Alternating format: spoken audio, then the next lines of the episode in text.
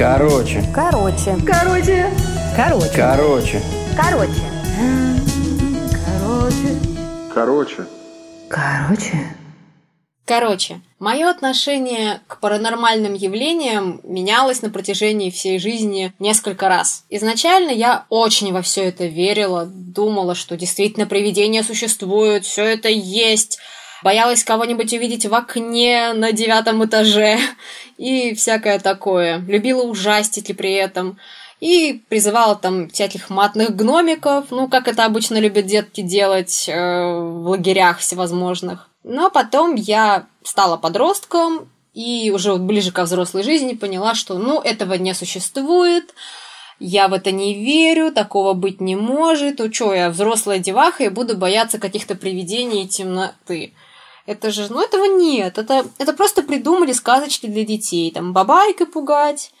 Потом пару лет назад произошел случай, который снова повернул стрелку сомнения в направлении веры во все это.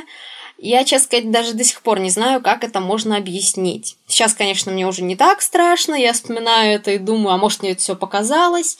Но, тем не менее, такой момент действительно был.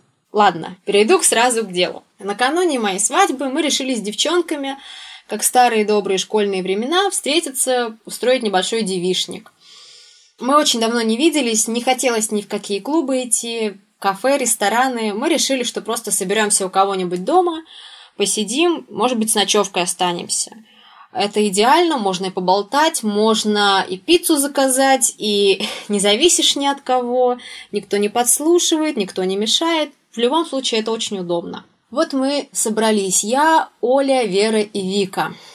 Думали, куда нам пойти, к кому. Тут Оля говорит, что у нее бабушка с дедушкой уехали на дачу, и у них освободилась квартира.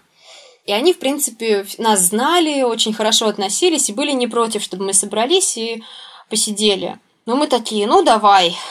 Только Оля говорит, предупреждает, что квартира это неспокойная, и надо быть очень осторожными и смелыми. Я над ней посмеялась. Говорю, Оль, ну какая, какая неспокойная, ну что там, что там в ней такого может быть? Я, конечно, помню, что она рассказывала всякие странные моменты, когда еще училась в школе, что ей какие-то силуэты казались, что она что-то там видела, что-то слышала. Но я в это не верила и, и, в принципе, списывала это на усталость при подготовке к ЕГЭ, к экзаменам. Было, в принципе, не до сна, и поэтому мало ли что могло привидеться. Естественно, я все рационально раскладывала по полочкам, что тебе привиделось, такого быть не может. Ладно, день X. Собрались мы все четвером, взяли одну бутылку шампанского, это очень-очень важно. Она была одна, на четверых, то есть мы практически не пили. По бокалу это, считай, не пили. А, заказали пиццу, смотрели всякие комедии, и время уже было даже, наверное, к часу ближе.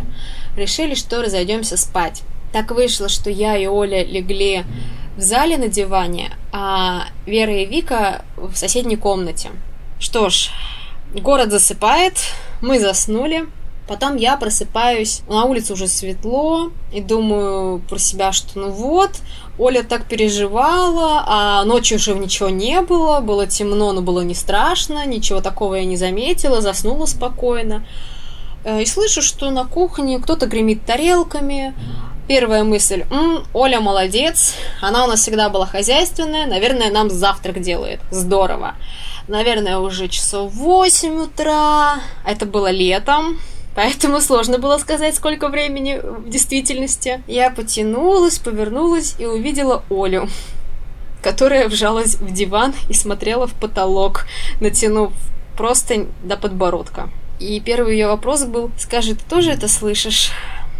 Да, я тоже это слышала. Громыхание тарелками продолжалось. Такое ощущение, что их кто-то переставлял как будто что-то было не так, э, будто они там лежали на столе, со стола их переставляли в ящики или наоборот, это было сложно сказать. Я пыталась придумать хоть какое-то рациональное объяснение. И вообще пыталась слиться с диваном, слиться с ковром, как будто меня нет. А, боялась пошевелиться, боялась вздохнуть. И думала, ну, может быть, это Олины бабушка с дедушкой вернулись. Хотя, который там час? Посмотрела на часы. Часы показывали 4 с копейками, 4.15, по-моему. То есть ночью они вряд ли бы приехали, у них не было машины, а электрички уже в это время не ходят. Было много мыслей. Я уже думала, как, как если что, можно уйти из квартиры, но нельзя уйти из квартиры, не преодолев кухню. А, от этого становилось еще страшнее. А, я уже думала, что все, мое, мое терпение, мои нервы это уже просто на пределе. Но потом, потом я услышала, как кто-то босиком пошел по линолеуму в сторону зала.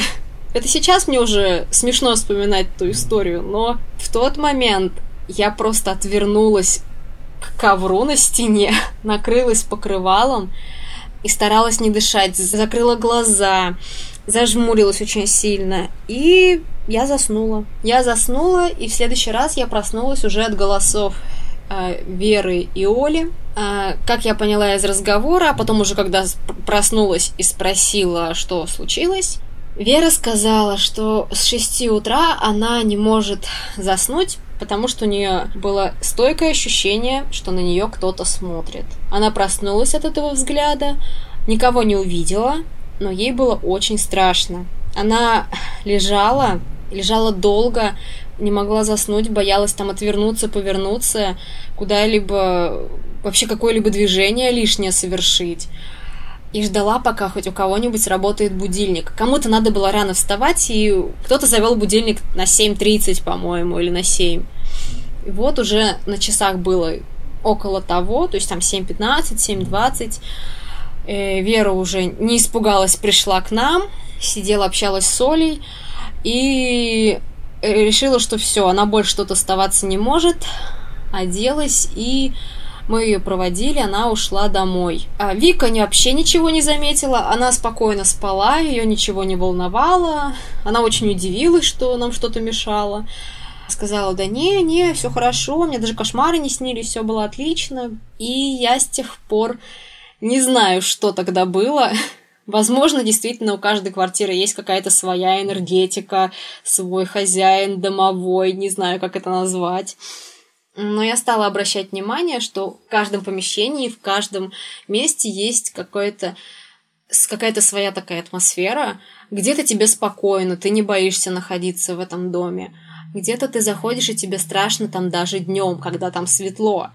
Хотя, казалось бы, там обычная комната, например, или обычная квартира, где точно никого нет, тебе ничего не угрожает, но тем не менее тебе страшно. Вот такая вот история. Случилась буквально несколько лет назад.